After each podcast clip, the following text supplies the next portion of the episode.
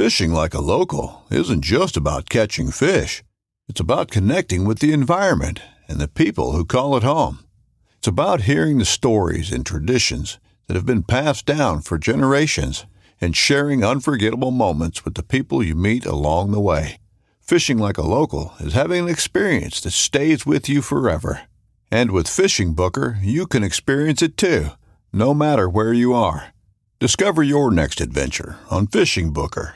This upcoming concert season will be all about the boots, and Tecovas is your stop for the best in Western style. Tecovas has seasonal and limited edition offerings this spring and summer, including men's and women's boots, apparel, hats, bags, and more. All Tecovas boots are made by hand in a time honored tradition with timeless styles that are always on trend. And Tecovas has first wear comfort with little to no break in period. It's hard to find this level of comfort paired with this level of style. Stop by your local Tecovas store, have a complimentary drink or two, that's WCB style, and shop new styles. The smell of fresh leather and friendly staff are at your service. Many stores even have leather custom branding to make your boots truly personalized. And with regular live music and events, there's no in store experience like it. If you can't make it into a store, just visit tecovas.com. That's T E C O V A S.com. They offer free shipping on all boots, as well as free returns and exchanges, and ship right to your door. Go to tecovas.com and find your new favorite pair of boots today.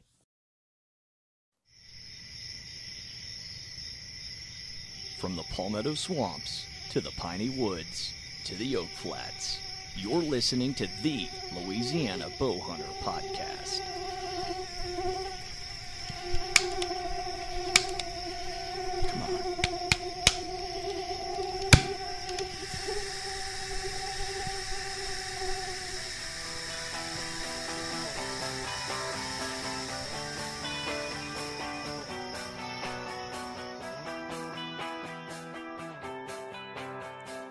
You're listening to the Louisiana Bowhunter Podcast presented by SKRE Gear, Performance Hunting Apparel, Performance Layering System of Gear. We talk about them every week.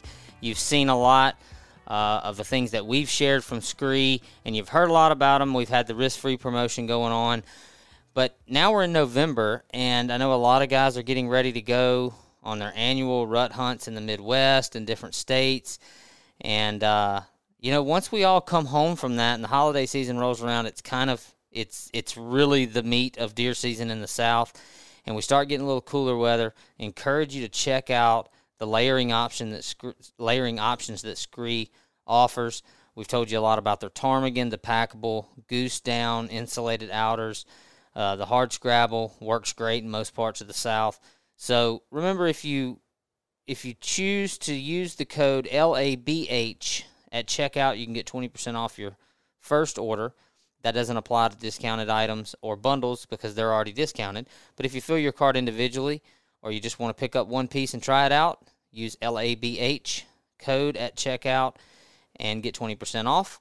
Check them out on social media, find out more about their gear there, as well as YouTube, Instagram, Facebook, and shop online at skregear.com.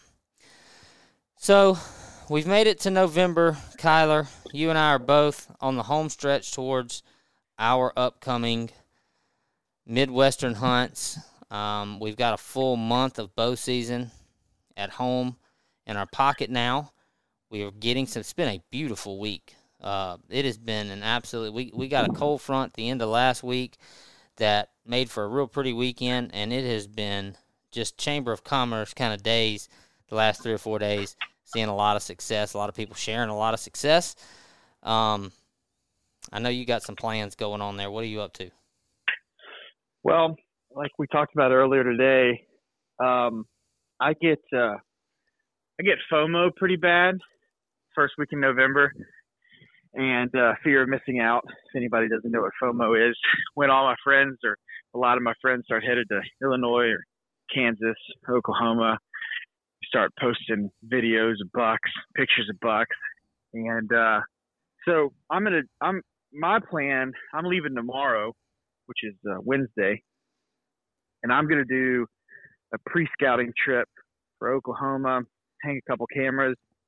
Really, the, the plan is to kind of discount places, places that we think are good on the map, get on the ground and uh, compare uh, real time or in person to what we see on the map and see if it's actually worth hunting, see if there's any good signs, blah blah blah. Because I don't want to burn the first two days of my trip trying to figure out where we need to hunt. I want to start hunting when we get there, especially since we're going a little later. You know, we're going the 11th to the 17th, um, and uh, I don't want to burn two or three days trying to find deer and then start hunting on the third or fourth day. So uh, anyway, we're gonna leave tomorrow afternoon, probably get there late at night, and then scout all day Thursday. Um, and uh, that's the plan so far. And then probably come back Friday or Saturday, real quick turnaround, hang some cams, and then just uh, see where we want to hone in on. That's the plan. Yeah. So If you're frustrated with your property, the forecast for the season doesn't look too great, or maybe you've just decided it's time to move on and invest in your own property, contact our friend Slade Priest at Southern States Realty, a part of the Realtree United Country Hunting Properties Network, the largest network of hunting and recreational real estate experts in America. Nobody in our area sells more, and Slade's not just a realtor. He's not just a real estate agent. He's a passionate outdoorsman that understands what the buyers and sellers needs. He knows how to put them together. He knows how to look at a piece of property and put the right people in the right place. Nobody sells more. You've seen him on outdoor TV, you see him on digital media. He spends his life in the outdoors. He's passionate about it, and it comes through in the results. If you're in the market, contact our friend Slade Priest, the Hunting Land Man. HuntingLandManMS.com. Check out all the new listings that he's posting on a regular basis, some exciting properties. Check him out, HuntingLandManMS.com. um, what about you? I know y'all y'all had a huge huge- huge life event weekend. Son killed his first bow bow kill, first bow kill ever, right? Not first bow buck, just Yeah. fir- first bow kill. The first Tell us- time, the first time he's ever drawn back his bow at a deer. And last year was the first year he's ever bow hunted. Last year was the first year that I felt he was physically big enough to shoot a bow that I was comfortable letting him shoot at a deer with. And even Mhm. then, it was kind of one of those things where I had a couple spots set up that I was willing to hunt with him, but it was going to have to be, you know, really controlled situation, close shot. Uh, you know, in other words, I was going to have to have a deer eating in a feed pile at 15 yards, or I wasn't going to let him shoot at, at a deer with a bow. He just, you know, he's only 11 years old.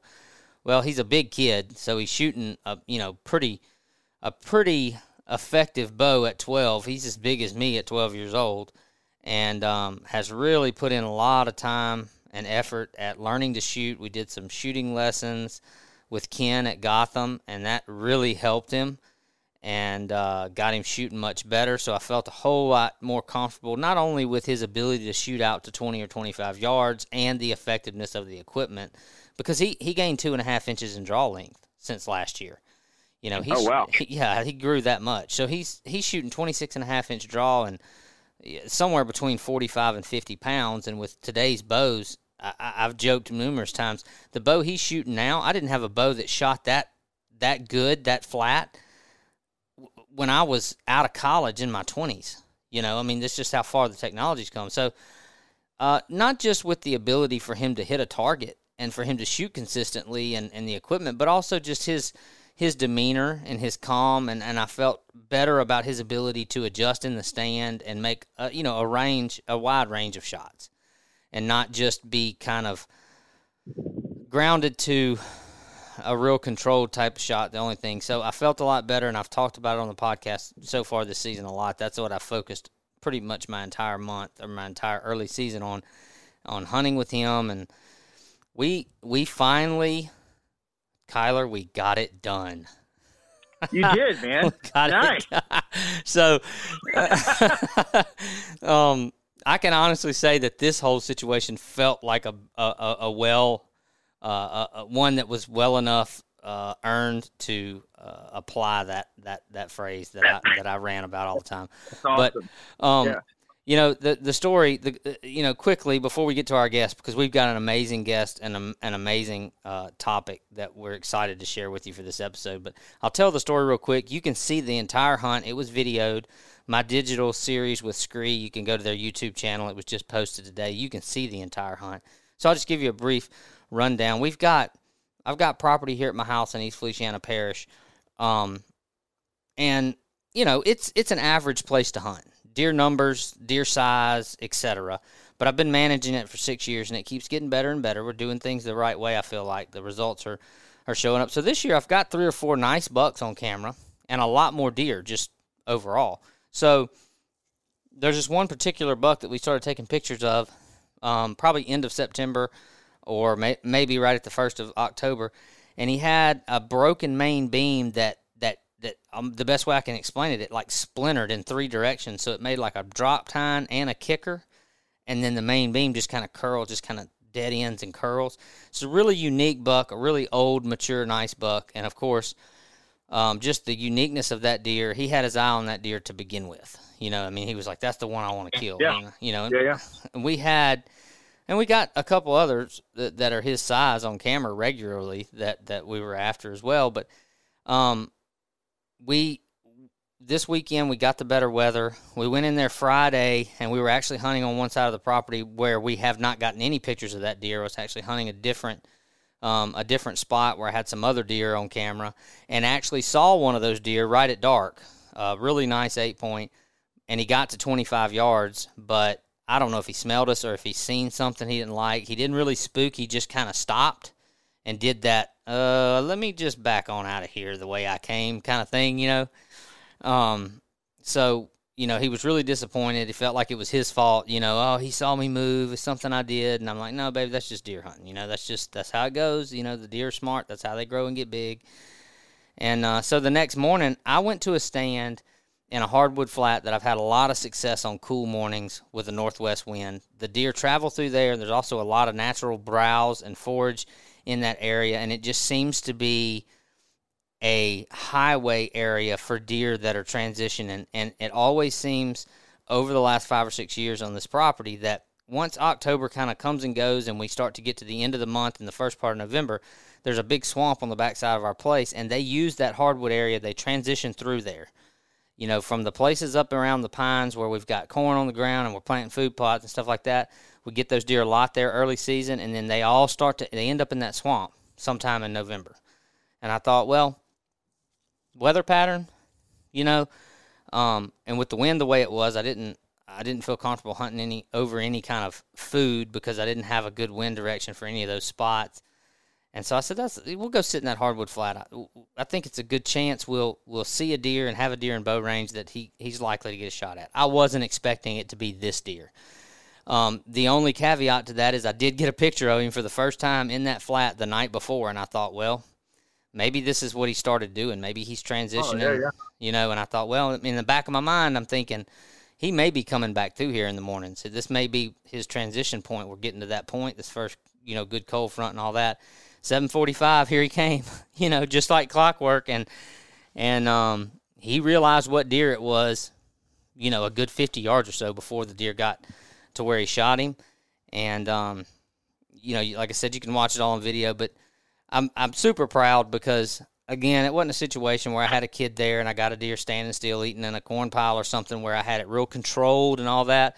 He actually had to draw, let the deer clear, get into an opening. We had to man and stop him, and he made a good shot. The deer ran 50 yards. We watched him crash, and uh, That's you know, awesome. It was it was really kind of unbelievable for a 12 year old to kill a Pope and Young class buck. The first time he ever drew his bow back, and again, it wasn't a situation where we had the deer calm, feeding in a food plot or something like that. This deer was on the move, going to bed. We had to literally wait for him to step into an opening in the hardwoods. We had to stop him, and he had to make the shot. It was, you know, all the way through and through exactly what you're learning to do as a bow hunter, and he did it perfect. So I'm very proud.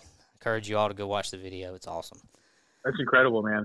So Well, um, I I actually I saw, I haven't watched it yet. I'm going to watch it on my way home, but but also hadn't really asked you the details of it because I wanted to ask you on this podcast so that it wasn't like the second time I was hearing it. You know. Yeah. Um, but uh, that's incredible. I know you had mentioned that it wasn't over a feed pile or something, which, like you said, makes it even better. Yeah. So um, and I and I I'm don't pumped. I don't want to demean that point either. I, I don't have any problem if it's legal where you hunt. I don't have any. I use I have stands over uh, rice bran and, and feeders and corn piles. I mean, I have stands and, and, and we hunt that way from time to time. Um, I'm not demeaning it at all, but I think anybody that's bow hunted for very long realizes it's a whole lot easier, especially with a with a new bow hunter or a kid, to shoot a deer that's calm and feeding and doesn't know you're there. That's a whole lot different than having to wait for a deer to walk into an opening in the woods at 20 to 25 yards, stop him, settle that pin, and, and make an absolute 10 ring shot. That's that's a whole nother ball game than a deer that just feeds to a broadside position's calm and doesn't know you're in the world. You know. So, so let, let me ask you this then: How what what is what is he hunting with? What do you have? What's He his has gear? a- What's your setup for him? So he has an elite ember, which is elite's kind of lady slash youth bow. It's highly adjustable. It goes way down to like 23 inch draw, and I think all the way up to 30, and it goes up to 65 pounds on the on the on the draw weight. I think so. It's a really highly adjustable bow, but it's a it's a pretty good performing bow. He's shooting a um, it's the Easton, uh, what do they call Easton 5.9s. Uh, they're the they're the six and a half millimeter carbon shaft. Uh, it's kind of just their basic carbon shaft.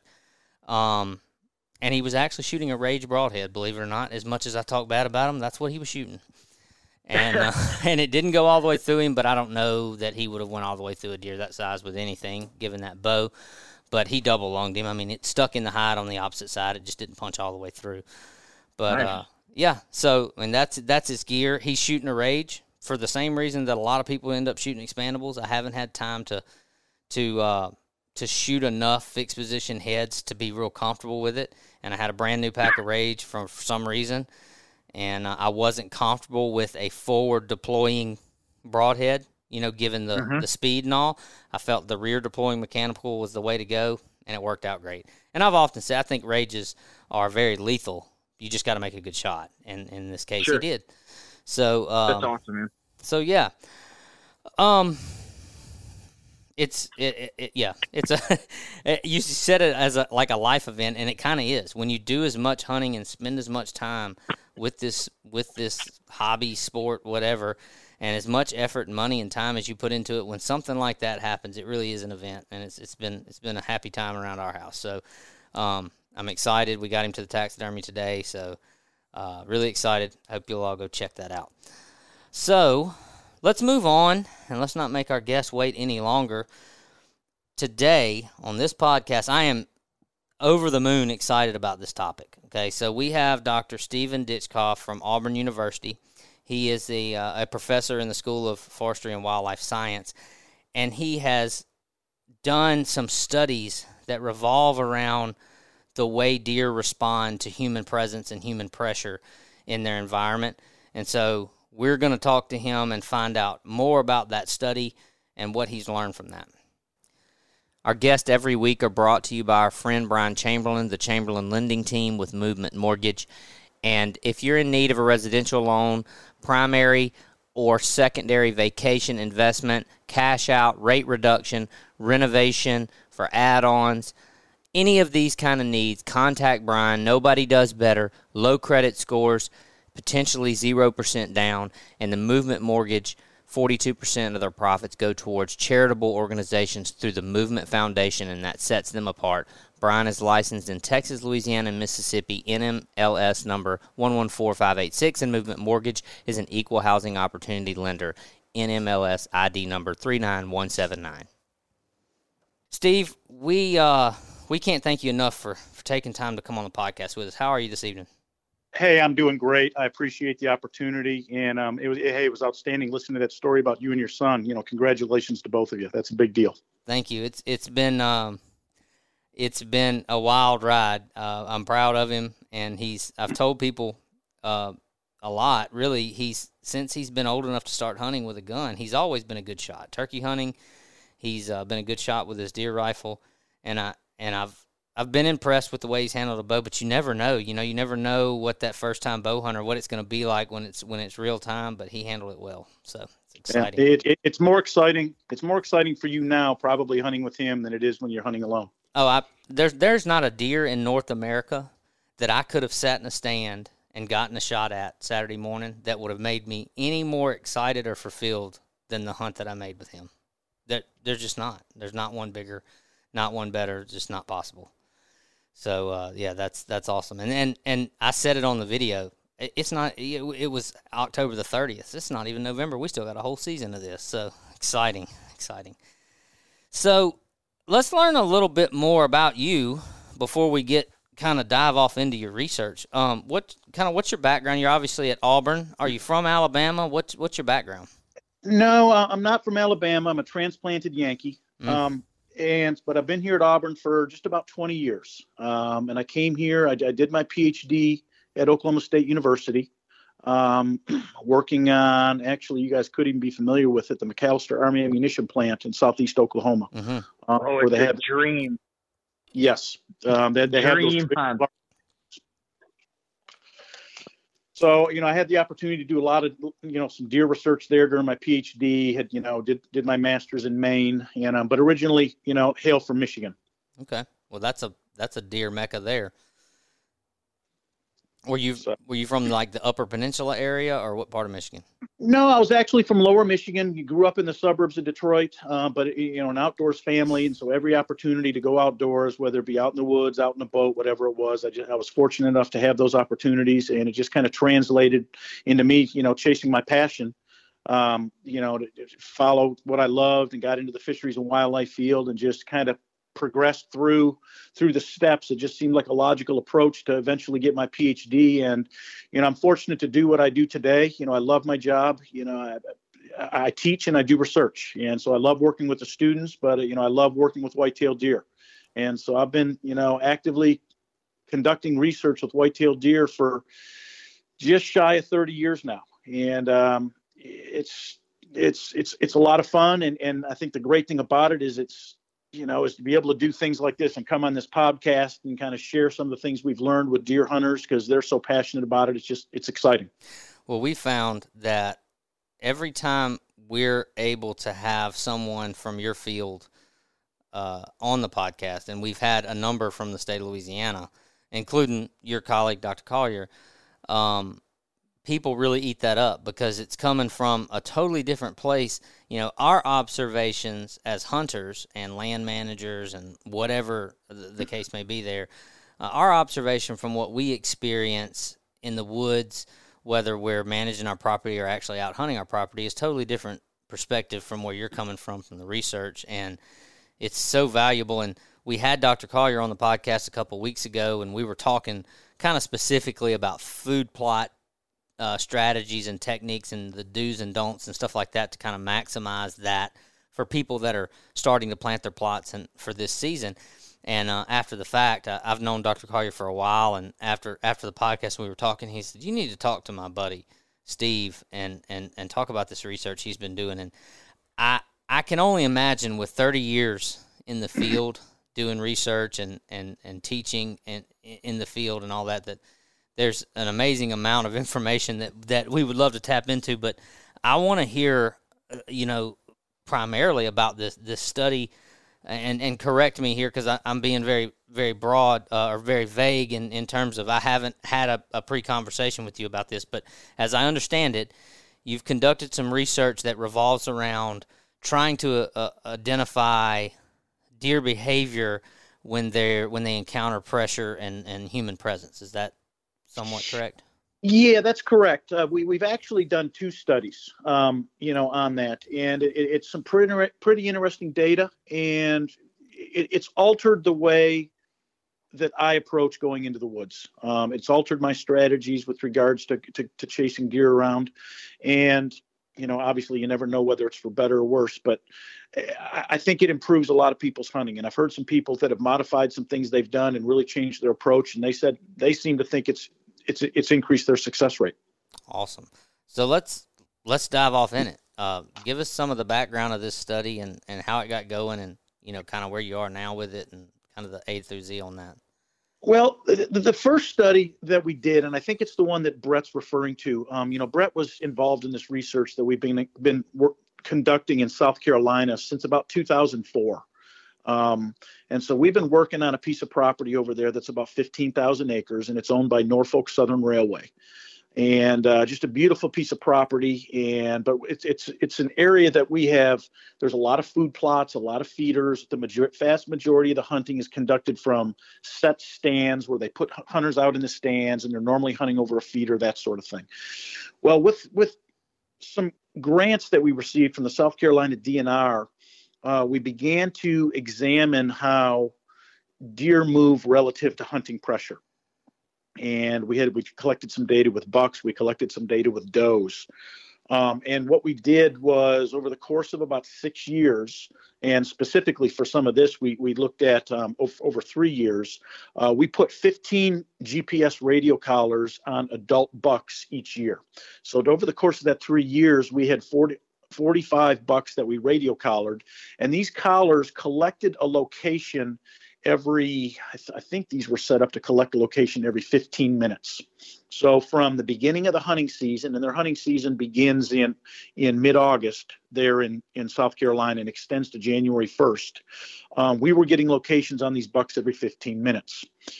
At that same time, what we did is we went to each hunting stand that was within the range of these bucks, and there was this is approximately 80 to 100 hunting stands. Uh, we sat down in those stands and we we collected some what we considered to be lethal distances, um, anywhere on the food plot, and then anywhere out to 100 yards through the forest where you could see. And we kind of delineated these areas on a map as in, in a computer mapping system, in a GIS system, um, as areas of vulnerability where we thought if if there was a hunter in that stand and a deer stepped into that area then they could effectively be harvested. And so what we did was we also monitored that every time one of those stands was hunted we kept track of that. And so we went back in and began analyzing the data at the end of the study. And what we found was every time some a stand was hunted it was about five or six days, or for about five or six days afterwards, the probability that one of our bucks would step into that area decreased significantly. So, just the actual presence of a hunter, not the fact that they pulled the trigger on a deer. These hunters were not getting out and walking around. They were dropped off at the stand, they were picked back up. But for five or six days afterwards, once they hunted a stand, the probability of those deer stepping into that area of vulnerability during daylight hours dropped significantly. Wow. So, was there any what was there any data in this data set that uh, I guess hinted towards whether or not the hunters encountered any of these deer during these hunts? No, there was there was no data like that. Um, and so we have we have no data on whether or not they encountered a deer, whether or not the deer came up on them. But essentially, what we believe is happening is is is you know you guys talked a little bit about disturbance. Um, you, you, mentioned it, you know, kind of in the warm up to there to this to this podcast. Is you know I felt very strongly about this. Is every time we set foot in the woods, we are leaving a scent trail we are creating some sort of disturbance. Even if we're the most quiet individual, we're sneaking in, whatever it is. When we go walking into the stand, we are leaving a trail that who knows how many deer are going to encounter during the, those nighttime hours, you know, and how many times they're going to cross our trail. And that's what I think's happening. Either that or that scent cone that's going down range, deer starting to figure out there's somebody there. I'm not real comfortable with that spot for the next little bit. And we know that those deer have encountered hunters in these locations in previous years. These are the same stand locations, the same stands, all of that thing. And they're essentially, you know, I believe that these deer are essentially building a, a, a map of, of, of potential risk. You know, that's an area where I encounter humans. You know, it seemed like it's been okay, but then all of a sudden there's a human in there again, and it's like, yep, I need to stay away from there for a little while. And so that's what we were seeing is is the the probability of deer coming to that stand if somebody was going to hunt it a second day or a third day in a row goes down significantly. So what I've walked away from that is is I don't hunt stands two days in a row. I try and go hunt different places. Um, I'm leaving disturbance whether I pull the trigger or not. Mm-hmm. Wow, that's that's really interesting. So uh, just to uh, kind of dive in a little deeper into that, y- y'all were essentially planting people in stands, but was there ever any actual active hunting going on during these during this research, or was it always just a very controlled drop off here? You were here from this time to this time, and then you were tracking um, tracking the buck movement afterwards. No, these were actual deer hunters. Um, okay, so gotcha. for deer hunters, they were probably being being dropped off about 100 yards from their stand, where and they'd never been there. They were novice hunters, but somebody they drop them off and say, okay, if you walk 100 yards down this trail, you, you, know you're going to see the stand on the edge of that food plot. So go walking in there, climb up in your stand, and stay there until we come and pick you up. And then they would pick them up right there. The only difference in this hunting scenario was, whereas you'll go out hunting, you might have a little more liberty to walk around. Um, this was a little more controlled with regards to there was less disturbance created than what you would probably have in your normal hunt. Um, just because they were being dropped off about 100 yards and then being picked up. If they did shoot a deer, they're supposed to wait until um, one of one of the employees until they're picked up. Then they go get the deer with the employee. That way, they don't have people that aren't familiar with that area wander, getting lost in the woods. Sure. Did- now, um, go ahead. No, you go ahead. So um, the I'm trying to I want to tr- try and create a visual because this is something that I, I feel people are not very self-aware of. Um, a few things. Number one, pressure can be defined by uh, a dozen different uh, actions that we have, but essentially, it's any disturbance at all, even as simple as your presence. Just entering a hunting zone or going to a deer stand is hunting pressure. It doesn't always have to be tracking a deer 500 yards at night with a spotlight. It doesn't always have to be pouring food on the ground and taking a side by side into the middle of a food plot or checking cameras. Pressure is literally as simple as walking. I- am I correct? Is that what you're saying? that- Ground scent is what they were responding to a lot of times. I, I, I believe so. I believe our interpretations of what disturbance is to deer is different than what's actually true. Um, you know, I know a lot of hunting clubs won't allow you to shoot does on food plots until the last couple days of the season because they don't want to create any disturbance. I've always felt that that's silly. I don't think gunshots disturb deer. I mean, if if, if that deer's right there, 50 yards away, and there's four deer, and you shoot one, yeah, it's a loud bang. I think it's going to disturb those deer. But these deer walk around and they hear gunshots all season long. I don't think gunshots in and of themselves disturb deer a whole lot. I agree. think the presence of humans disturbs deer. I think, and, and, and the way they detect presence is generally by smell. And we, bow hunters experience this probably more than anybody. We get, we're getting in there at the start of the season before there's a lot of gun hunters. How many times have you seen a deer from your stand walking right up your scent trail, following it one direction or the other? We're leaving a scent trail all the time as hard as we work, rubber boots, we're, we're using scent dispersal, you know, equipment that, that we've purchased. It's impossible. I mean, these are animals that are designed to, to detect predators. And sometimes we, we do a good enough job to cover our scent or we set up with the wind right. But, you know, we forget what these, these deer do for a living. I mean, they stay alive. And Absolutely. we're we're we're I think we're extremely clumsy in the woods. Um, I, we have no idea about scent because our, our our sense of smell is extremely weak, and I just think that the, the that we we leave a scent trail out there that we're not aware of. And I've always just pictured if I walk in one time and I, I make a long walk, let's say, and I don't want to take my truck or four wheeler in, and I walk a half mile into this stand, how many deer in the next 12 hours or however long my scent is stays on those leaves or against those, you know, you, you it's one thing to wear rubber boots, but there's there's twigs brushing against your pants and all of these things. You're leaving you know, sent out there. How many deer w- in the next two, three, six hours will have detected that you were there? You know, was it one, 10, 15? You know, and then if they cross your trail several times, then they think there's a bunch of people out there. there there's so many directions that this, that this can go. I want to I want to throw a couple of things out there that I've heard um and that I kind of believe as it pertains to this and I'm curious your response and and your response really kind of based off of what you've learned in the field mm-hmm. doing these kind of studies. And so so one it- going back to what you talked about with the gunshot. I've I've had a lot of of older experienced hunters in my life that that I that I really respect their opinions based off of their success and their experience in the field.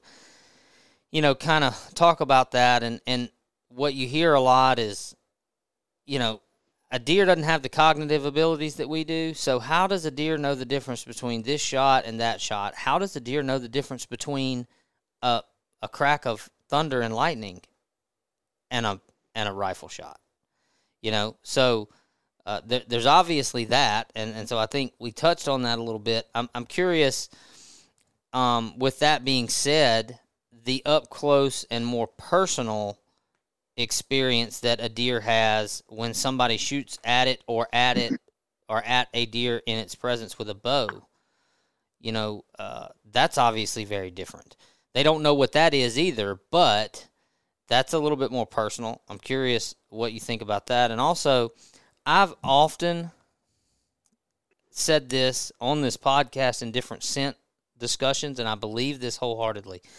I think deer are curious animals, and I think that the best thing that you can possibly do is to is to do whatever you can to be completely undetected. But I think that when it comes all the way down to the nuts and bolts of it, the the the detergent, the the smell of, of food, the smell of the inside of your truck, all of those things, you don't want the deer to, to, to, to recognize that as a foreign scent. But what the problem is, is you. When they smell you, that's the problem.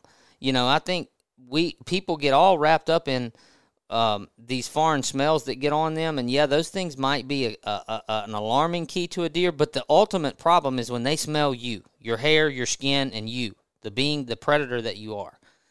Uh, what what are your opinions about those things? You know, I, I think you raise a good question, and, and I don't know if I have an answer to that. Um, you know, I know I've been around people that some people they just get winded all the time. I think some of us smell stronger than others, and as a result, we're more easily detected or whatever. I've always had been very fortunate with deer walking downwind and not being detected for whatever reason. I don't think I'm any more, I, I, don't think I keep myself any more clean. I don't think I prepare any more than anybody else. I just think that that's just a natural occurrence. Some people struggle with it more than others. Um, but, you know, I, I try and minimize everything that I could, you know, the scent that I have, but I don't buy any special products. You know, I, I keep my stuff in a separate closet. I'll throw it on before I go hunting. I try not to use, I try to use unscented detergent. Um, I try and do a few little things, but at, the end of the day, I think whatever makes a, a hunter confident is the most important thing. You know, if I'm going to the woods confident, then I'm paying more attention to what I'm doing. I've got greater attention to detail and where I'm stepping. I'm paying more attention to when I'm in the stand to what's going on around me and I'm not having something slip up on me. I think whatever a hunter's doing that makes them confident, whether it be scent control, whether it be certain types of equipment, whether it be certain types of practice, I think that's one of the most important things that hunters can do. And if a hunter has the ha- or is in a habit of doing certain things and they believe in it, they are going to be a better hunter for it. Hunting season is here. That fall weather's upon us. If you've had some success or you're expecting to and you need a taxidermist, contact our friend Brian Anders at the Taxidermy Shop, located at 2582 Highway 48, Liberty, Mississippi, conveniently located right between Centreville, Liberty, and Gloster. Whether you're chasing bucks and ducks in the fall, big gobblers in the spring, or you land that trophy fish, give our friend Brian Anders a call at 601 248 6945. No job is too big or too small. Brian offers quality work in a timely manner, family owned and operated. If you need a taxidermist, give our friend Brian Anders a call at the taxidermy shop, 601 248 6945. So, so what he's what he's calling confidence, I've always called consideration. Um, I I believe that the outside of weapons, that the the absolute biggest differentiator between a, uh, a, a bow hunter and any other type of hunter is the fact that we kill things 40 yards and under. Other people and and we in our environment and how we treat it, if you will, or how we uh, what we um, introduce to it can can be the uh, killers of our success. Um, and so I've always called those considerations. Everything that you said, where how you step, um, even something like walking with a red light or a green light through the woods versus a white light. Um, or you know haphazardly walking or making sure you don't step on as many sticks as possible, et cetera, et cetera. Um, and uh, I, I actually, I, I actually want to talk uh, just for a quick second more about ground scent because we've actually never talked about this, and there's something that has been rolling around my head for years.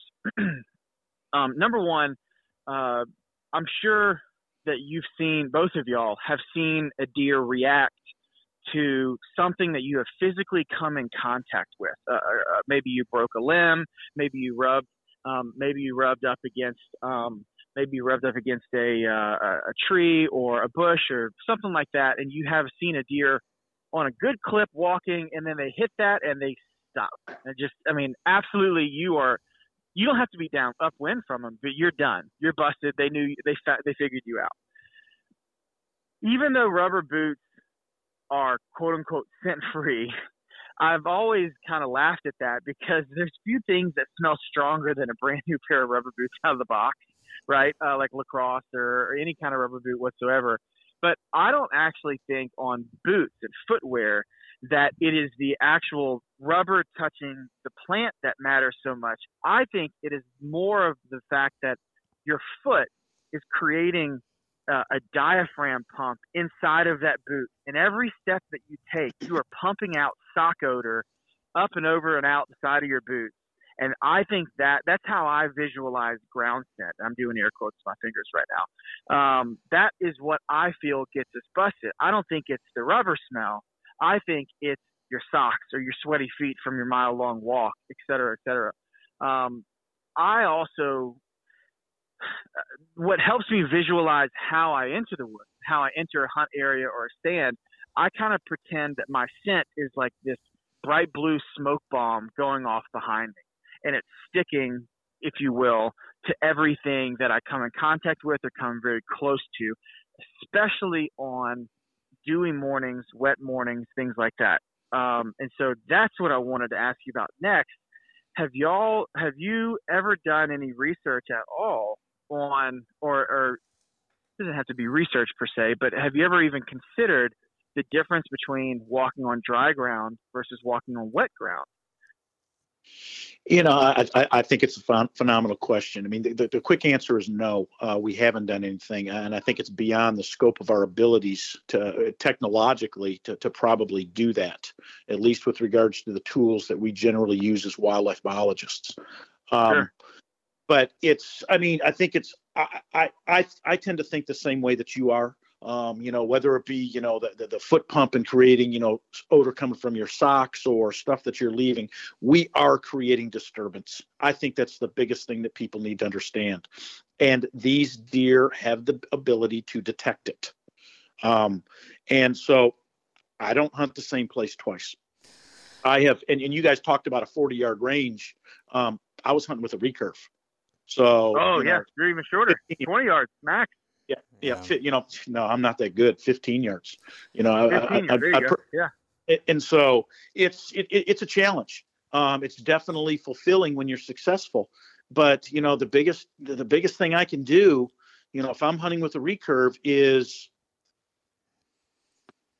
not go to a spot that I was before because it's it's hard enough to get to, to, to get a deer to 15 yards. It's extremely difficult to get a deer to 15 yards when they're walking in and saying, okay, this is an area where humans are. And so if I yeah. can get it to a spot that nobody's been that nobody's been before, but nobody's hunted there, you know, in weeks to months or that season, then I feel my probability of success is far greater. And once I have that one or two hunts, I'm done. Absolutely. You know, and even second hunt, it, you know, things go downhill. Yeah. Have you have you always been a traditional hunter? Um, no, it, it's I had I had hunted a little bit with a compound. Never, you know, I had successfully got one, you know, with a compound in Michigan when I was in college, and but then I started hunting with a recurve when I was spent so much time there at McAlester, and it, they're just so much fun to shoot. That's just kind of what we, had, you know, the way it evolved. Um, so so let me let me ask you a quick tangent. While you were working there, I was going to ask you, were there any limitations to you um, being able to hunt that property, did you also have to draw, or did you kind of have free reign since you were faculty or since you were we, staff? we we were fortunate. We were kind of treated like VIPs, uh, and the way that works is there's some hunt volunteers that have some designated areas that they can hunt, and so we had the opportunity to go out when when we weren't working because we were actively collecting data from deer. We were gutting all the bucks that were shot there. We we had radio collar deer we were following around, and we were we were burning the candle at both ends. But when we had an opportunity in a morning or an evening, we had an area of the base that hunters could not go into um, where we could where we might have a stand that we hung the week before and we would slip out and and and get that opportunity so i was really really fortunate to be able to do that because it's an amazing place and i encourage any bow hunter that, i to, to to look into this because i think this is the best population of white-tailed deer in the country that the public Yeah. can hunt it's um it's tremendous just tremendous So, so um, a few of my friends are putting in for it. Uh, Garrett Ramsey, one of my close friends, he's hunting it this season. Um, and I, if I'm not mistaken, I could be wrong, but I don't think I am. I think he drew out for it last year, but they didn't have the hunt because of COVID. I, I think that's true. I'm not positive. Um, but anyway, he's going maybe ne- next week. I think he's he'll be up there, and I follow him on Facebook. Uh, the the, the what, what's the what's the name? I only know it as McAlester, McAlester Ammunition Plant or something. Uh, What's the official name of it? Th- that's i mean uh, uh, that's mcalester army ammunition plant That's it. Okay, so it it is. Um, I mean, you're talking about guys with recurves and longbows killing 180s, two you know 200 inch deer occasionally. Um, it's it's incredible.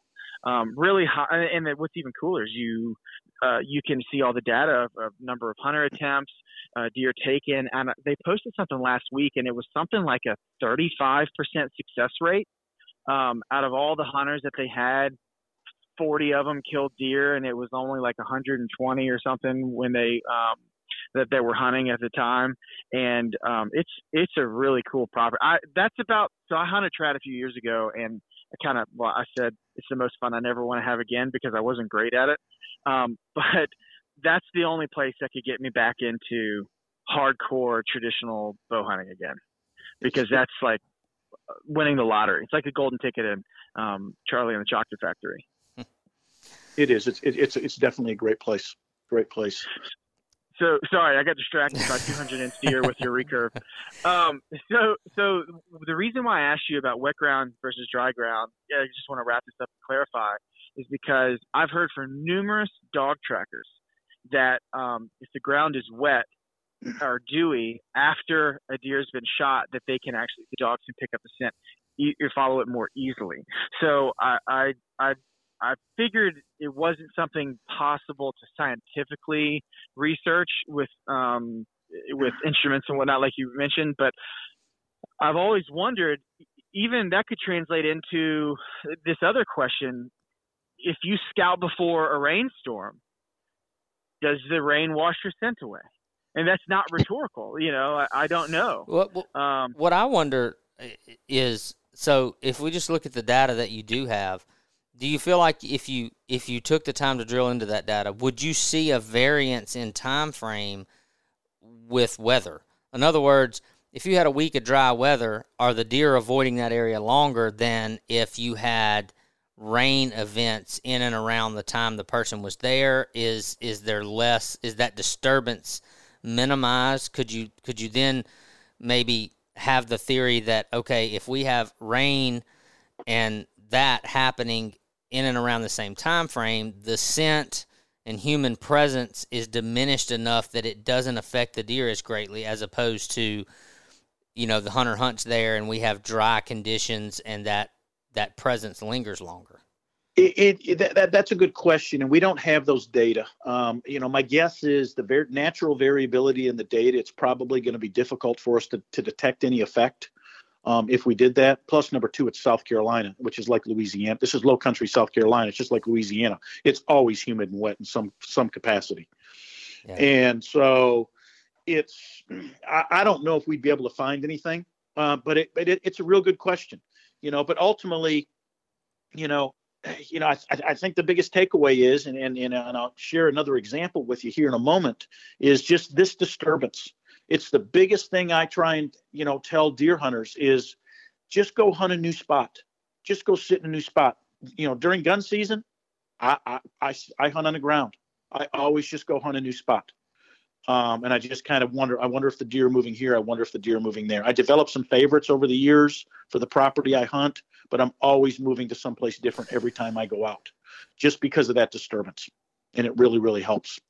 So um, I know that there's people listening to this that are that are going to develop some form of the question I'm about to ask, and and I wanna I wanna preface it by saying there's an exception to everything, and you're talking about statistical ma- majorities, right? Data that lends itself to um, an expect an expectation, not necessarily that a deer never entered it. Correct? Like it's it's it's, it's, it's more of a major, the majority of the data shows this.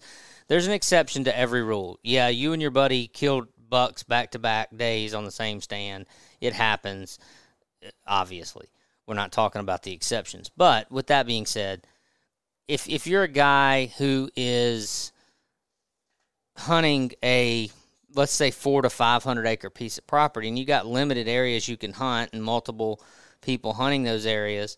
Um, you know, and I experienced this myself. What does the data suggest about certain areas just tend to remain better than others? I mean, you know, uh, maybe you don't see the mature buck as often, but you don't see the mature buck anywhere you go as often because that's why he's a mature buck, right? I mean, he's just, he avoids detection. So the guy who is hunting the same stand much more frequently and saying, you know, well, my, my deer sighting – um, what I'm seeing doesn't doesn't go along with the the the data that you're presenting.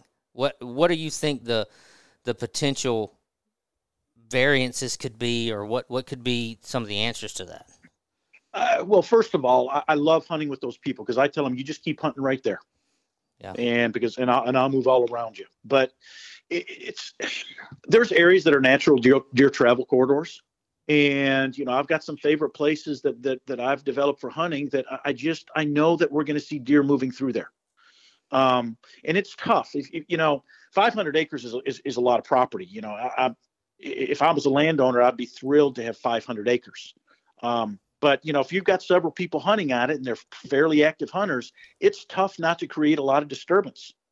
And i think that's the biggest challenge we have as hunters is trying to figure out how to reduce disturbance because it's one because every time we go out there create it creates a data point for those deer to figure out what we're doing and to figure out what they shouldn't do.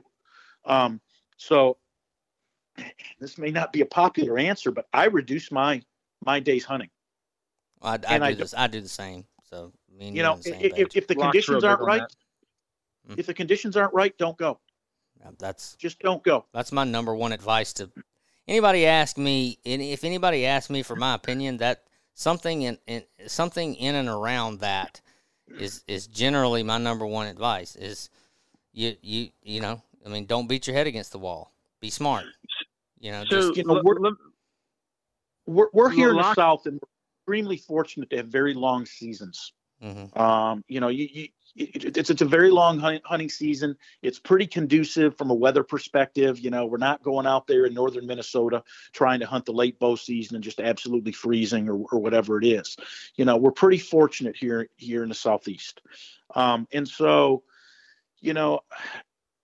There's a, there's, a, there's a lot of folks out there love to go sit out there in the woods and they really enjoy it and and that that's a part of it and go do it just just understand that you can you can improve your success by reducing the number of times that that, that you go out in the field. Um, the hard part, I think, gets where you go someplace to hunt that's special, and you've got a three-day hunt. You know, it's not like you can have if you know if you're going to McAlester, you've got a you hunt Friday, you hunt Saturday, and you hunt Sunday morning. It's a two and a half day hunt, and you've got one stand, and you're hunting from the you know essentially from wherever you park your car, and that's the one spot where you've got to do all your hunting from. So it's not like you can have all these alternative hunting stands everywhere. And so it's a challenge to try and get out there, reduce your disturbance, yet hunt effectively for two and a half days or three days. That's those are some of the challenges that I find when I'm out hunting some new spot. Um, uh, go ahead, Todd. I think you were going to say what, something. I was I was gonna kind of reinforce what, what you said earlier because you said you've said that many many times. Locke will hold out for the right days. Um, uh, yeah, I've heard him say this for years. He's probably been saying that longer than I've known Locke. Um, and that's something that um, is an excellent game plan when you really fully know all the dimensions of the property and even possibly the deer herd that you're hunting. And especially if you're on a small parcel or even a few hundred acres, you can ruin it, if you will. And that's what I wanted to ask you. Can you give us your definition of a wrong day? What is a day that you would say, you know what, I'm not going to go in there today? Kind of paint that picture for us, if you don't mind. Well, I think that's a great segue into this other study that we did. Because my okay. answer to you, the wrong day is Sunday, Monday, and Tuesday. Really? Um, Interesting. Literally, yeah, it, you mean you mean actual days of the week? I do, I do, and and here's why. Um, what, this is another study. I, I, I referenced two studies that we did. So we did another study here in Alabama, and this study was funded by the Alabama Department of Conservation and Natural Resources. And so they wanted us to take a look at deer movement and deer survival to collect data to assist them with the development of their um, deer population models and try and forecast um, better manage their deer herd here in Alabama. And so we did this about five years ago, and we had both bucks and does with GPS radio collars, the same as we did in that South Carolina study. And we did this on both public properties and on private properties. The private properties were essentially conglomerations of leased lands you know, over 5,000, 10,000 acres. So these were all these were all areas that were hunted fairly heavily, um, received fairly, you know, consistent hunting pressure, that sort of thing. And so, but just your, your, your standard sorts of properties. We took a look at deer movement patterns relative to day of the week. And what we found was extremely interesting. There was without question, we are educating these deer. So if you were to consider, if you were to cons- write out your days of the week, Monday through Monday through Sunday on a sheet of paper, essentially what we found was on Friday and Saturday we had our optimal deer, our, our greatest deer movement, and let's say it was just peak during daylight hours on those days. By Sunday, deer movement during the day had dropped about 30% or more. By Monday, it had bottomed out. So we may be at a level 10 on Friday and Saturday. It's dropping to a level 7 on Sunday, and it might be down at a level 3 by Monday during the day. It stayed down on Tuesday, started to recover back up to a level 7 on Wednesday, and by Thursday, it was back to normal. And what that we believe, so we looked at this over about a seven or eight week period. We can we combined all of those data. And it's not that the deer know the day of the week. It's the fact that there's a bunch of hunters in the woods that are getting out there Saturday. They're still hunting on Sunday. And those deer are still all, and there's the deer really starting to figure it out on Sunday. It's like, oh my goodness, there's everybody in the world's here. They're all shook up on Monday and Tuesday, and finally Wednesday saying, okay, things need seem to be cooling off, and they begin to start to head back toward their, their normal patterns, which we saw on Thursday. So if it's just a regular piece of property where everybody's out there, I'm not going on Monday or Tuesday. I'm trying to go on Thursday or Friday. That I mean, that's extremely logical because just about anywhere you go, if you look at a regional approach, whether it's um, a chunk of public land or it's a chunk of of of mixed use private properties. Maybe you've got you know three or four properties that all connect and different groups of hunters hunting each one of them obviously friday and saturday are your most active days throughout the season. Everybody hunts on the weekends you know weekend warrior the, the, the moniker. So that's that's really that's really interesting i guess the only way you you overcome that and you could challenge that data set was if you had a large enough piece of property where you knew there was no pressure on Saturday. Sure. Yeah. I do have one one thing that I want to a- ask you, or almost like a point of clarification. Um, when you are seeing the deer react to pressure, are you seeing them move into another area? Are you or are you seeing their movement reduced to very few yards per day or per or per hour even? Because um, I know some other like MSU does uh, like a crepuscular study where they're uh, they are trying to gauge um, expected movement versus actual movement and graph that out over time, et cetera, et cetera. So are you are you saying that the deer are simply not coming out of their bedding when there's increased pressure, or are you physically seeing them go away from from that area? Well, we did not look at the movement pat. We did not look at where they were in these studies. Okay, but what we looked at was the rate of movement, how far they're moving, that sort of thing. How active were they during those daylight hours. And when I'm saying daylight hours, I'm counting all of daylight, but the majority of that is is the crepuscular period, two hours after sunset, two hours before sunrise, or, or I'm sorry, two hours after sunrise. You know, the, the last two hours of daylight, first two hours of daylight, that sort of thing. That's when we're seeing the vast majority of that movement. But really, we're taking a look at are they moving during those periods. So, going back to the the, the, the first study, because what Kyle just asked, I had a, a, kind of a similar question, but I'm gonna I'm gonna kind of I'm gonna formulate the question a little differently. So if we visualize this area of vulnerability that that you guys had mapped out with with your GIS system, so if we picture that and we overlay it over your data, do you, do you know or or did you make note of are the deer in the days following the disturbance? The deer don't enter that area? Is it because the deer don't move at all, or because they, they go nocturnal, or is it because they avoid that area on the map? They're still up on their feet, they're still moving, they're just not entering that area. It, correct. They're not entering that area. So they're not uh, actually locking down, they're just avoiding an area in that study in South Carolina, we we weren't taking a look at whether or not they were locking down or not. We don't. I don't. I don't believe they were. It's a it's a different type of pressure at that location, um, because there these individual stands may not be hunted for. You got fifteen thousand acres, and there's a lot of country out there for these deer to move through without being disturbed. But if you go take a regular weekend hunt on on a hunt club or on a wildlife management area there's people walking all over the place. And there's disturbance all over. And, and I, they're, they're essentially turning those deer nocturnal.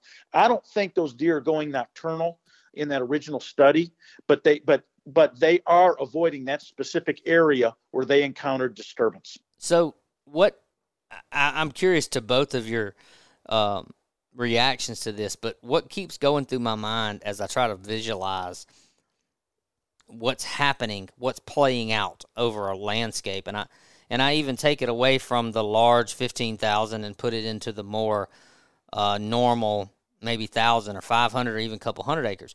So if you combine the two studies that you're talking about, and you take a look at, at what's happening on the landscape during an average hunting season in, in an average area.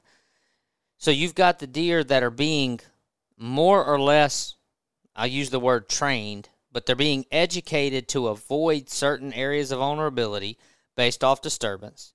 And then they're also being trained or educated in certain day patterns in which there's increased presence all around.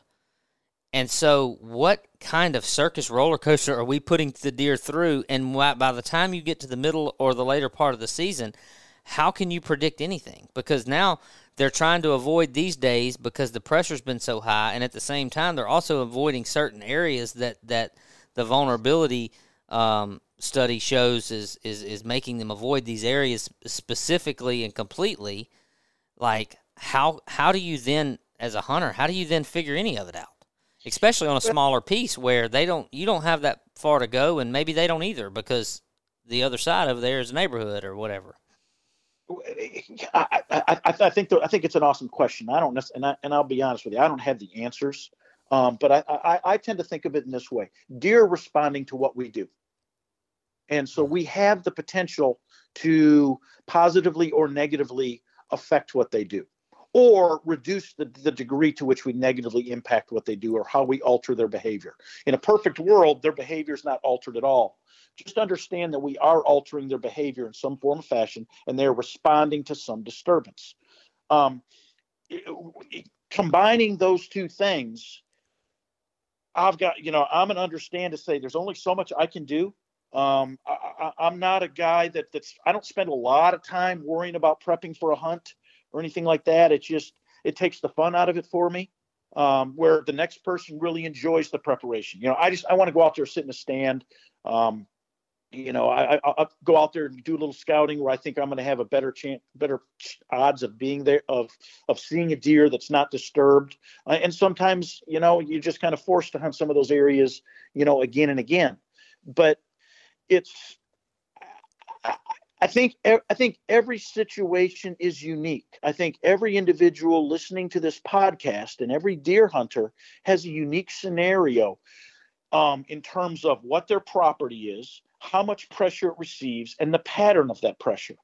But I think the biggest thing we can do is kind of look in the mirror and say, okay, if I am creating disturbance, I, if I can accept that I'm creating disturbance, let me under try and just understand what disturbance that is and maybe how can I minimize it or how can I mix it up a little bit so that I'm not easy to pattern.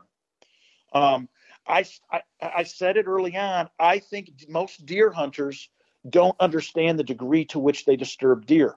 That we think about if they see us, disturbances when we're actively there, um, when we pull the trigger on a gun, or when they see us. But I think it's I think the disturbance is created after we're gone.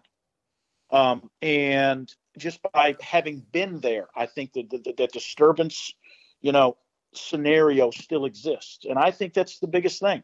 You know, food plots. Where's our favorite place to take our buddies when we're showing them our hunting property? We drive them to the food plot and we get out and walk around and look at it in the middle of the day so we don't disturb the deer. But we just we just drove around the food plot, blew diesel fuel all over the top of it, you know, exhaust. We walked around out there. How many deer were bedded that hurt us that were 100 yards away? Um, it's just those sorts of things that I think we we have habits of doing that are, you know, really, really kind of negatively impacting our success. You know, how many of us use four wheelers? I don't use a four wheeler. I think a four wheeler is an alarm clock. You know, how many mm-hmm. of us have a have a squeaky gate at the front of the property that the deer goes, ah, they're here.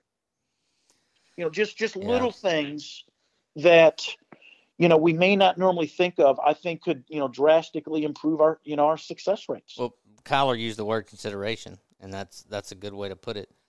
I I have a um, so I have a thought that I, I, this kind of thing has come up in a lot of different conversations as well. You hear it deer camp and all that kind of thing, and we've actually talked to a lot of people um, in in different kind of varieties of this topic about deer behavior that ha- has hinted towards this. And I'm curious in your um, time in the field and, and, and the data that you've looked at in these different studies, what how you would uh, uh, how would you would think of this? So a deer, obviously, we actually had someone make the comment recently that if you worked at it long enough and you and you tried and you did it long enough, you could train a deer to jump through a flaming hoop if if the if the reward on the other side was was good enough, being food or whatever.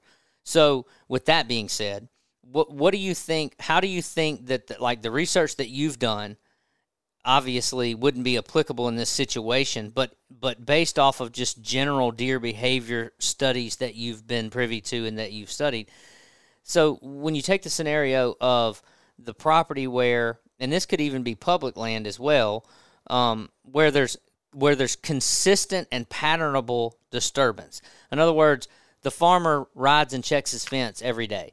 The the, the members of the hunting camp go twice a week and, and check their feeders and their game cameras, um, et cetera, et cetera. So the disturbance becomes kind of clouded to the deer as to whether this is someone in the woods hunting or is this just the normal thing that I hear on a regular basis. Do you think that deer by nature um, do they become more more uh, I guess Uh, adapted to certain types of disturbance as as opposed to others? Oh, oh for sure, for sure. I, I, I, think I think deer associate certain types of dis- disturbance with danger, but other types of dis- disturbance, it's like, well, I'm just going to keep an eye on you. You know, you can drive a, you know, certain time of the year, you can drive, you know, tractor's not going to bother a deer. You know, they're they're used to those tractors out there all the time. They may not sit in the corn and you know and let it run them over, but it, it's it's not necessarily a disturbance to them that they associate negatively. If you go into suburban areas, and we've done some work on on deer here in Auburn, we actually dart off people's back porch while they're grilling. Um, those deer are used to coming up there, and there's there's a dis- level of disturbance there, but they don't associate it with danger. And so I think every place is a little bit different in terms of what that disturbance is um, is, you know, there's a there's a guy, a place where we high fence where we've done some some research for years, and he's got a golf cart. Well, it's quiet. Those deer run like the wind from that golf cart. You know, I see more deer driving in a truck than than when we're riding with you know with him in that golf cart. Um, just because of their association with that, that's what he takes out deer hunting. And so I just think kind of mixing it up and understanding there's some things that are disturbance and some things that aren't trying to figure out what what is disturbance in your situation? What is it that you do that's disturbance? The next hunter is doing something different. Our presence out there during hunting season i think is disturbance because it's a change in pattern. How much time do we spend in the woods during the summer? None. Mm-hmm. it, it, it's, it's miserable out there.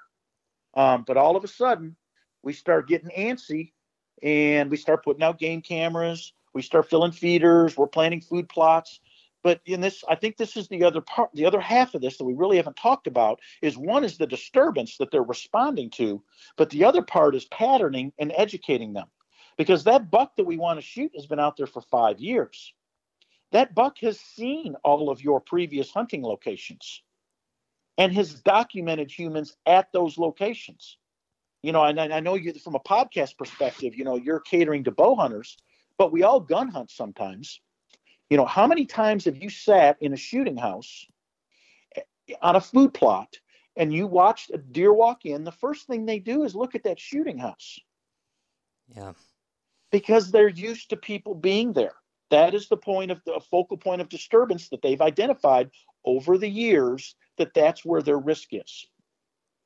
And, and, and so I think, you know, you mentioned it when you were describing this hunt with your son. You've got these places that you tend to go to. Those deer are patterning you. Um, it's not to say you can't be successful at those locations, but you know we have patterns that we follow that these deer are they pick up on to some degree, and the deer that we're actually trying to get is the one that's seen those spots longer than the rest of them. Um, you know, there's there, there, there's some colleagues that I spoke with year 15 years ago that were this was back in the QDMA days where they were everybody was just you know how many does should you shoot? And say well you need to shoot everyone you see plus a few mo- more. And so they were just shooting the snot out of does trying to get their population level down. And after three years they could hardly sh- they could hardly get a deer to kill. Well what they did that year was they actually mapped their hunting pressure and you you've you've seen these maps of elevation where darker, you know, it's, it's like an elevation map. Darker colors mean greater elevation or greater concentration of pressure, whatever it is. And that next year, all they did was go hunt the areas that they'd never hunted before. They tripled their hunting press, hunting success just by switching spots that they hunted next year. Hey guys, I want to take a minute to tell you about the newest supporter of our podcast, Freebird Coffee Company. Freebird Coffee is a Louisiana based small business and it's veteran owned and operated by three lifelong friends that love the great outdoors as much as they love great coffee. All three guys are big hunters and outdoorsmen and part of the Louisiana bow hunter community, with one of them still serving our country as active duty military. They specialize in roasting small batch, 100% organic, single origin, Rainforest Alliance certified coffee. Their coffee is a small batch roasted, so it doesn't sit on the shelves for months like many of the big bag coffees. This guarantees its freshness and gives it a taste that separates it from the rest. Freebird offers three different roasts a medium roast, a French roast, and a high caffeine roast, all in unique, eye catching, outdoor branded packaging. Freebird Coffee Company also offers a line of apparel and merchandise, and you can check them out at freebirdcoffee.com. Currently, Freebird Coffee is distributed online only. However, they're looking to get into stores and expand, expand their presence. So if you own a store or you know someone who has a store and would like to carry Freebird coffee, reach out and get in touch with them. I can tell you, my wife and I are both big coffee drinkers, and we brewed a pot of the French roast recently, and I was very impressed. So check them out online at freebirdcoffeecompany.com and follow them on Instagram at freebirdcoffeeco and use the discount code FREEDOM for 10% off your purchase. Freebird Coffee, the best damn coffee in the world. It's almost November, and I cannot wait to head up to Southeast Kansas and chase big bucks at 180 Outdoors. You've heard me talk all about them. Hunt180.com, your Southeast Kansas connection. And if you're in the market to own your own property, lease your own property, a fully guided hunt, a semi guided hunt, whitetails, turkeys, waterfowl, these guys do it all. Hunt180.com. Hey, you heard us mention they're doing a late season split waterfowl hunt in January. There's still a few spots remaining. And if you're looking for some of the best spring turkey hunting, check them out. You will not be disappointed. And some of the best whitetail ground you can find. Lease, own, fully guided, semi guided, your Southeast Kansas connection, hunt180.com. You know what I think? Um, two two things. First thing I want to say, I can validate um, with a real world example, even even recently one of the things that you just said, and that and that's right here in East Feliciana Parish. I have spots that I can. I, I, I've experienced it already this October. I go into those spots on a Wednesday afternoon after work. I ride in there on my side by side. I put some feed out or check a camera, that kind of thing. Within an hour or so, you know, there's deer there, right? Mm-hmm. Now, come come come come forward a couple days. I go into the same spot, perceivably less disturbance. I don't ride in on side by side. I've got on my scent wash clothes. I'm sneaking in. I hunt the spot, and deer don't come back for 24 hours. Now, to the you know, on on a very on a very like um, I guess what am I trying to say? You would think that me riding in on a side by side, wearing my work clothes and, and, and just some boots or whatever, not paying any attention to the noise, the scent, nothing, just throwing the feed out, checking the camera, touching this. Maybe I cut a limb that I had saw last time I was in the stand. You know, I'm doing all this and I leave and an hour later the deer are like, oh, he just fed us. And there they come. You know, they're eating. And then I let the place rest. I go in there and hunt don't really see any deer, and the plate the deer don't come back for 24 hours after I've left. To, to your point, it is a very clear definition of how of, of how different types of disturbances are perceived by the deer. There's no other way to take it, in my opinion. Yeah, and, and, and I mean it's you know you guys are asking tough questions. You know what about this? What about that? And I'll be honest with you, I don't have the answers. You know I am no great deer hunter. Um, you know, they're, they're, but you know, I, I, I do believe that there is there's a lot to this pressure, and you know, there's a lot of guys out there that are really good at this. They and they do it well, and they're successful year after year getting these big deer, and they figured out something that you know I've never figured out. I just kind of enjoy going out there, and every once in a while I get you know I find one that's dumb enough to step in front of me. Yeah. Um, but it's I really think there's something to this pressure. Um, I think there's I think there's a, a, lot to this disturbance, this fact that we create disturbance and we don't realize it. Just sneaking into you know food plot hunting. Where do you know if it's a rainy day? Where do we where do we slip into? We go into the food plot because it's it's, it's covered. Um, if I'm running a little bit late, I drive into the food plot. If I'm taking a novice hunter, I take them to the food plot, and we create a ton of disturbance on food plots. Um, you know, I think those are those can be tough places to hunt by the end of the season. Um, I, I, I just think you know hunters hunter success will go up significantly staying away from you know regularly hunting stands and just paying attention to what they do and kind of tweaking their patterns ever so slightly. I, I think the the thing that I would say to you about it, and and I and I mentioned it briefly early on in the in the conversation. What what is so interesting when we have someone like yourself um, from your field of study is while we all know that there's an exception to every rule, and you know every different scenario with property and and hunting style and all that creates all kind of variables that skew, and nobody really has the answers. The perception that you gain from approaching things one way is is obviously very different from when we ask these questions uh, of of someone who has been exposed to a scientific controlled study, you're looking at it from a different point of view. And while it may not be an answer, so to speak, it's it's more information that we would all be wise to to, to heed and consider. And I and, and one of the other things that I was going to say was I, I think one of the one of the worst things I've, I, I have a I have a turkey hunting podcast that I do in the spring. I'm a really big turkey hunter, and one of the things that I say to people all the time, it's kind of like one of my little cliche things, is nothing in the world makes a worse turkey hunter than a stupid two year old early in the season. Because you don't learn anything about what turkey hunting is really all about if one of your first times you go out you catch a dumb two year old bird that will really just respond to anything and doesn't act like what a, a, an educated, mature gobbler acts like most of the time. And so, what I'm getting at with deer on that is uh, this information that you're giving us is, is, is, is invaluable. And because if we compare it to our experiences and we try to, you know, look at all those variables for what they are and, and make a logical uh, opinion about them, I think one of the worst things that happens is somebody has an experience that has a variable they're not considering. In the same way we don't consider how we might be disturbing the woods you don't consider the fact that well i'm going to discount that that information because last time i went i saw the same buck from the same stand three times. Well the weather pattern the rut all those kind of things may have made that deer do something dumber than he normally would. But that's not really the the full picture that you should take into account in the over the whole season, over your entire strategy as a hunter.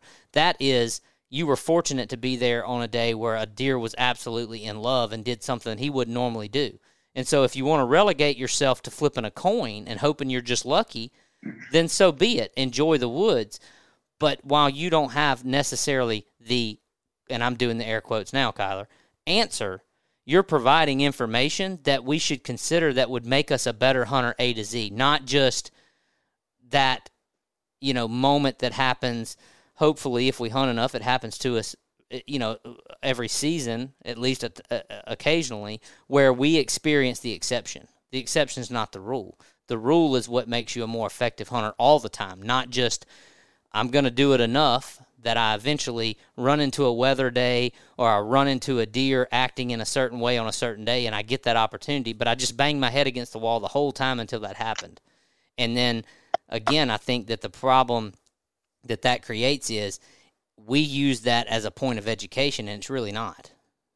If, yeah. if I make any sense, it, we didn't really. No. Well, you just got lucky. You didn't really learn. You you didn't just defy the scientific data or the you know the the the the things that we've learned over a, a big big picture, long period of time, you just were in the right spot at the right time. And then we start to take that to gospel and we start to hunt that way and we stop paying attention and it makes us less effective over a larger, longer period of time. It's, I, I think you made a lot of really good points there. And it's number one, it's, it, it's really hard. It, it's, we, it's a good thing we really enjoy it because it's really hard to be successful, to put yourself in that position to, to get that one deer. Um, you know, it's you know, some of us just want to get out there and get a deer, um, but those of us that really, those individuals that take it really seriously and want to get that one or two, um, it, it's it's it's challenging, particularly with a bow. And anything you can do to tick your probability up a few points, you know, could can go a long ways. I think that's that's that's one thing. Number two is, you know, and I would say to all deer hunters, and I've got a family full of them and friends, and you know, interacted with thousands of deer hunters over the years, is we have as, as, as another deer hunter, we are very bad about thinking that we are really knowledgeable about deer. Um, just because you know we spend time in the woods and this and that and we are knowledgeable about deer compared to somebody that's not a deer hunter generally. But there's there's i've heard there are many many things that deer hunters think that are just simply not true. Um, just because you know grandpa told you or you saw it one time or you see these deer on your camera um, i would i would encourage deer hunters to be to be open to studies that are based in science, that are based in data. And they may not be telling you how to kill a deer, but they're actually based on factual data um, and trends that I think, like like you suggested, that that pe- people can really learn from them. You know, as long as we are open to looking in the mirror and saying, okay, how can I do a little bit better? Not saying that we're not all, you know, that somebody's not great at what they do, but there's little things that we can learn from, from some of these studies. Absolutely. Well, that's Absolutely. why we love having guys like you on the podcast because you do bring that perspective. And I, Kyler, I don't remember exactly what what podcast or what conversation this came from, but there was a there. It may have happened more than once where we've had uh, a, a talk, and we make we make kind of highlight the fact that as a hunter, even if we hunt a lot, even if we, we're fortunate enough to be able to spend a lot of time in the woods during the season, before, during, and after, and we're, you know, really woodsmen, you know, someone that hunts a whole lot, even if you're that person, compare that against the life of a deer who lives there 24 hours a day, seven days a week, 365 days a year, and you have a very small view of what's going on that you sure. that that you get that the time that you spend in the woods both scouting prepping sitting in a stand all that in the grand scheme of a thing of things is a very very small window into a deer's world you know so taking yeah. that small view that you have and making it making broad brush type of assumptions on general deer movement general deer behavior is not a very smart practice because you don't see the majority of that deer's life. So I think the studies that that you guys have done, Steve, it that's where that's where you guys bring so much value to the deer hunter because you are trying to give us more of a view into that bigger picture that we just don't get regardless of how much time we spend in the field. Yeah, it's it's you know I guess another way to describe this is is you know, we go out there and we, we snap some pictures, you know, with, you know, trail cameras and we see some deer when we're out there. And, you know, some of our serious deer hunters, but, you know, they spend, they may spend hundreds of hours in the woods, a couple hundred hours deer hunting every year. And a lot of times scouting and, and, they, and they really, really do understand the deer on their property. Um, but also understand that these studies, you know, we may have had 30,000 locations that we use to determine what these deer are actually doing. There's a lot of data you know that go into the, these things. And it's not saying that, you know, it's. I think you you you know you said it earlier. You know, there's always an exception to the rule, um, but just you know, there's these trends. You know, Monday and Tuesday in general are not good days to hunt. Um, if I had to pick a day that receives hunting pressure, I'm going Thursday. You know, the probability of deer moving on Thursday is going to be greater. And if I've got to pick a place to hunt, I want to pick a place that nobody's ever hunted before, which is easier said than done.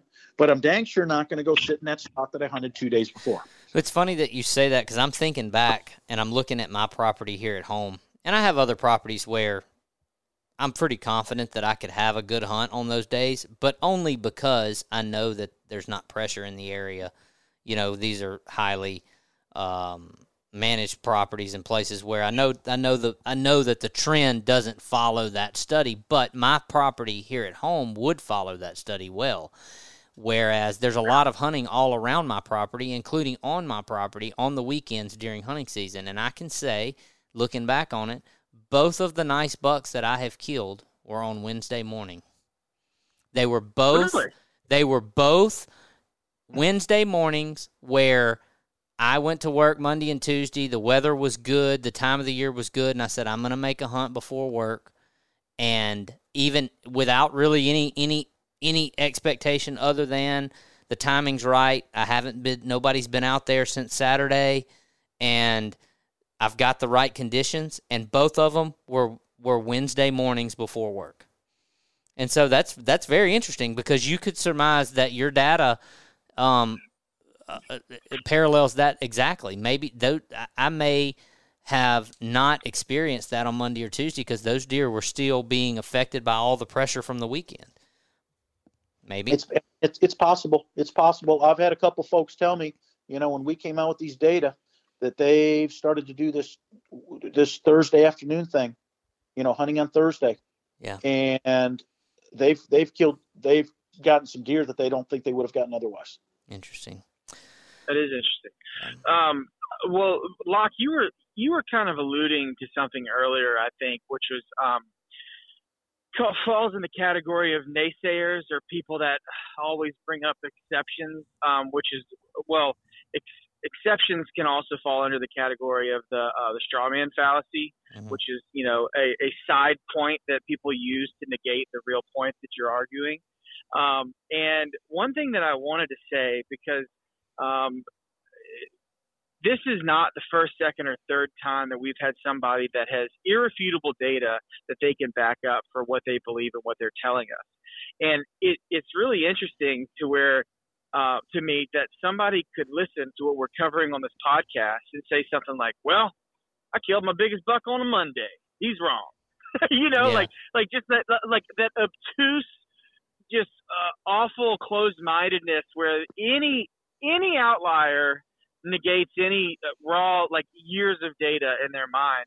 And and so when when I form my opinions in the woods um, from my experience, I'm always trying to take into consideration things out of my control, sample size of how many times I've been and seen the same things, or have I gone multiple times and seen something different every single time. Um, outline uh, research project in its entirety and not honing in on just one little piece and saying, well, it can't be right because this one little piece wasn't proven right 100% of the time. Um, and where I'm going with this actually is something that happened this past week that kind of was very disappointing to me. Um, Dr. Steve, we have a, a, a Facebook group called Louisiana Bowhunter Community, and it's got about 8,500 people in it now. It's grown pretty quickly over the last two or three years and it is it it still is, but it used to be in almost like a very supportive. I hate to say this term, but safe space where you could ask any stupid question about bow hunting and you it would be well received, and people would say, "Hey, you know, do it this way, try it like this. Why don't you next time you go out, just very supportive, no putting down, no naysaying, et cetera, et cetera." We've got um, a guy, a close friend of ours named Ronnie Dugas, and he posted a video of something called laundry stripping. Have you heard of this? It's, a, it's like a scent free um, or scent reduction tactic for your clothes. Have you ever heard of laundry stripping? No. So laundry stripping is um, when you fill up a, a, bathtub of extremely hot water and you add in uh, a mixture of borax and your scent-free laundry detergent, and you let it steep and soak for 24 hours.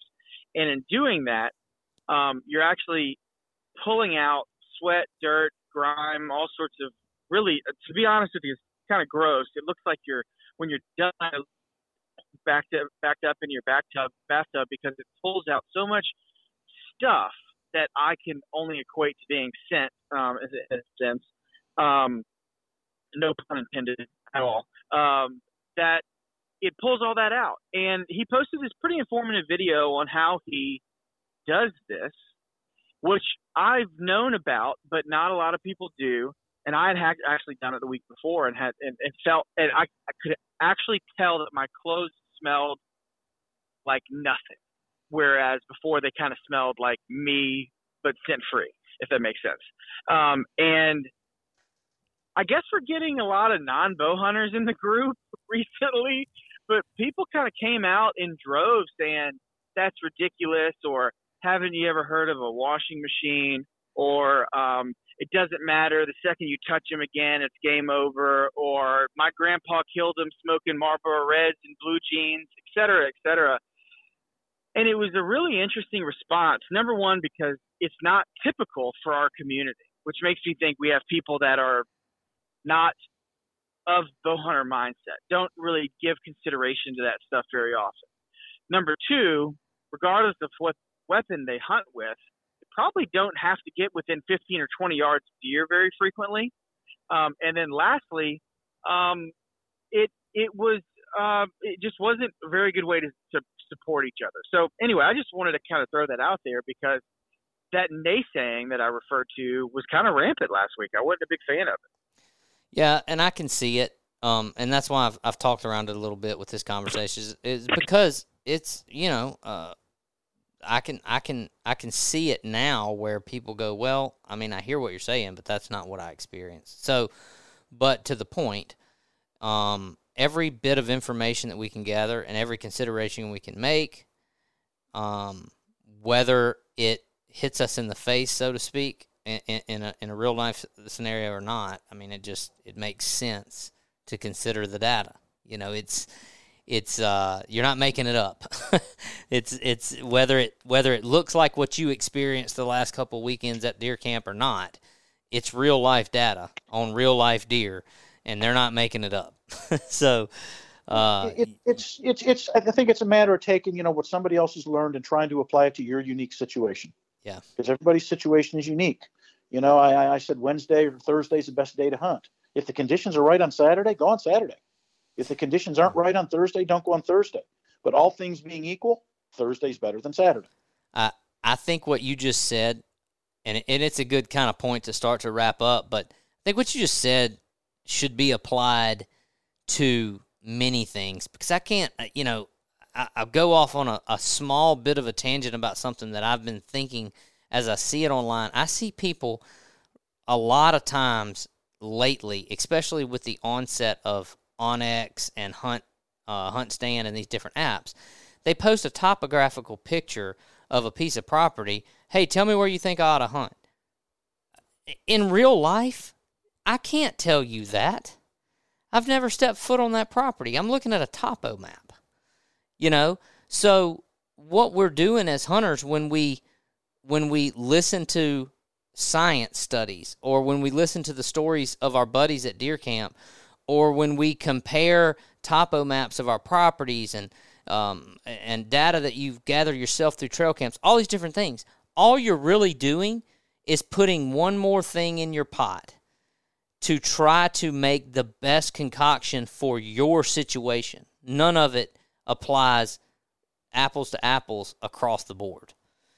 But being willing to take all of it into consideration just broadens your horizons, and that can't do anything but help. You know that yep. that would be my message to people. But no, I, I, think you're exactly right, and you know, and, and I'm and I'm a little biased here, but you know, I've, i personally believe that a, a, disturbance is the thing that we that we ignore well, the most. You and I are playing on the same team because that's, uh, and and Kyler has mentioned it uh, in a couple of ways so far in this conversation. I I am of that mindset myself in the way that I strategize and the way that I hunt is to eliminate disturbance. Maybe, maybe I don't, uh, maybe I haven't laid it out quite the way you have, but I, I'm really glad we've had this conversation because a lot of the things you said kind of confirmed things that I personally have always just kind of thought myself based off of my own, um, you know, what I've come up with from my own observations. And I, I don't know I, I look at it like this. I know that over years of experience, I know that deer are both an extremely intelligent and formidable opponent in the predator prey dynamic, and then at the same time, they're also a very gullible, curious animal. And those two different uh, polar opposite traits that they have expose themselves to us as hunters in weird ways, unpredictable ways. And I think that that makes for a very cloudy picture. So for me, I try to go with the baseline. The baseline is I'm I might choose to take a doe. You know, I might choose to take a immature buck. I may be hunting for that with a new hunter or something, but I think all of us would be on some level I don't know what to call it other than lying. Uh, but I don't want to call somebody a liar. But uh, on some level, we're all hoping for that big mature rack buck. That's the, that's the pride. Yeah, you can't eat them horns, and yeah, you know we all like to to experience success. But at some level, when we put our boots on and we go out there, we're all kind of hoping the biggest deer around is what we get a shot at, right?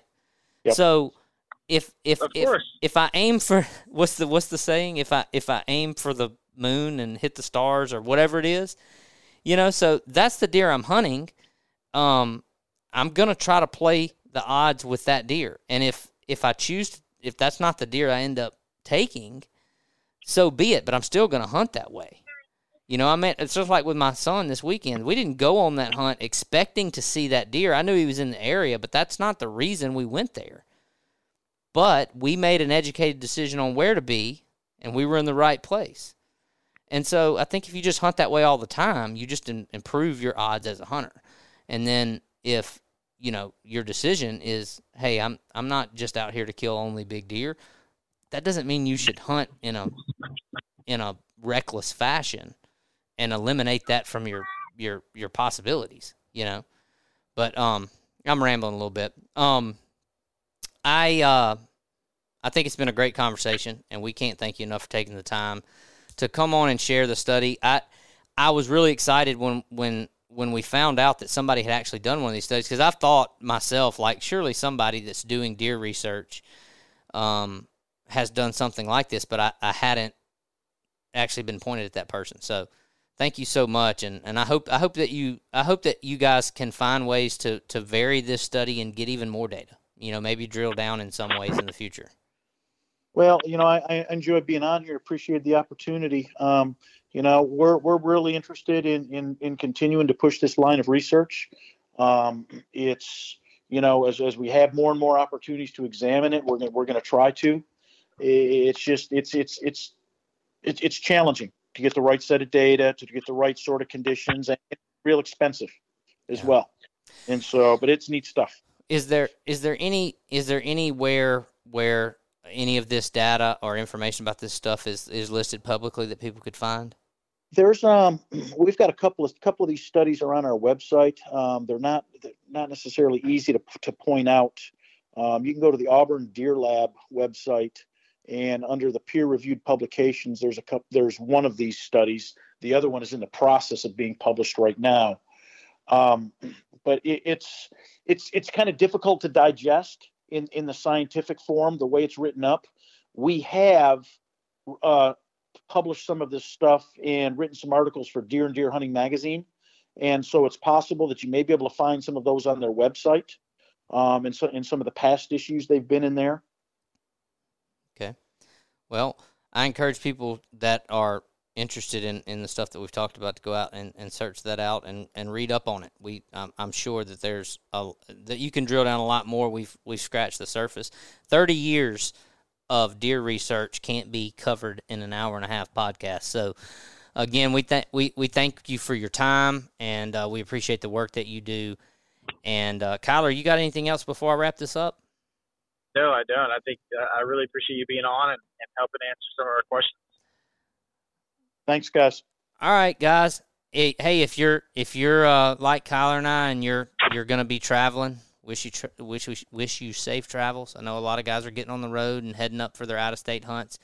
Um, weather's been great. I think the hunting's going to continue to be great.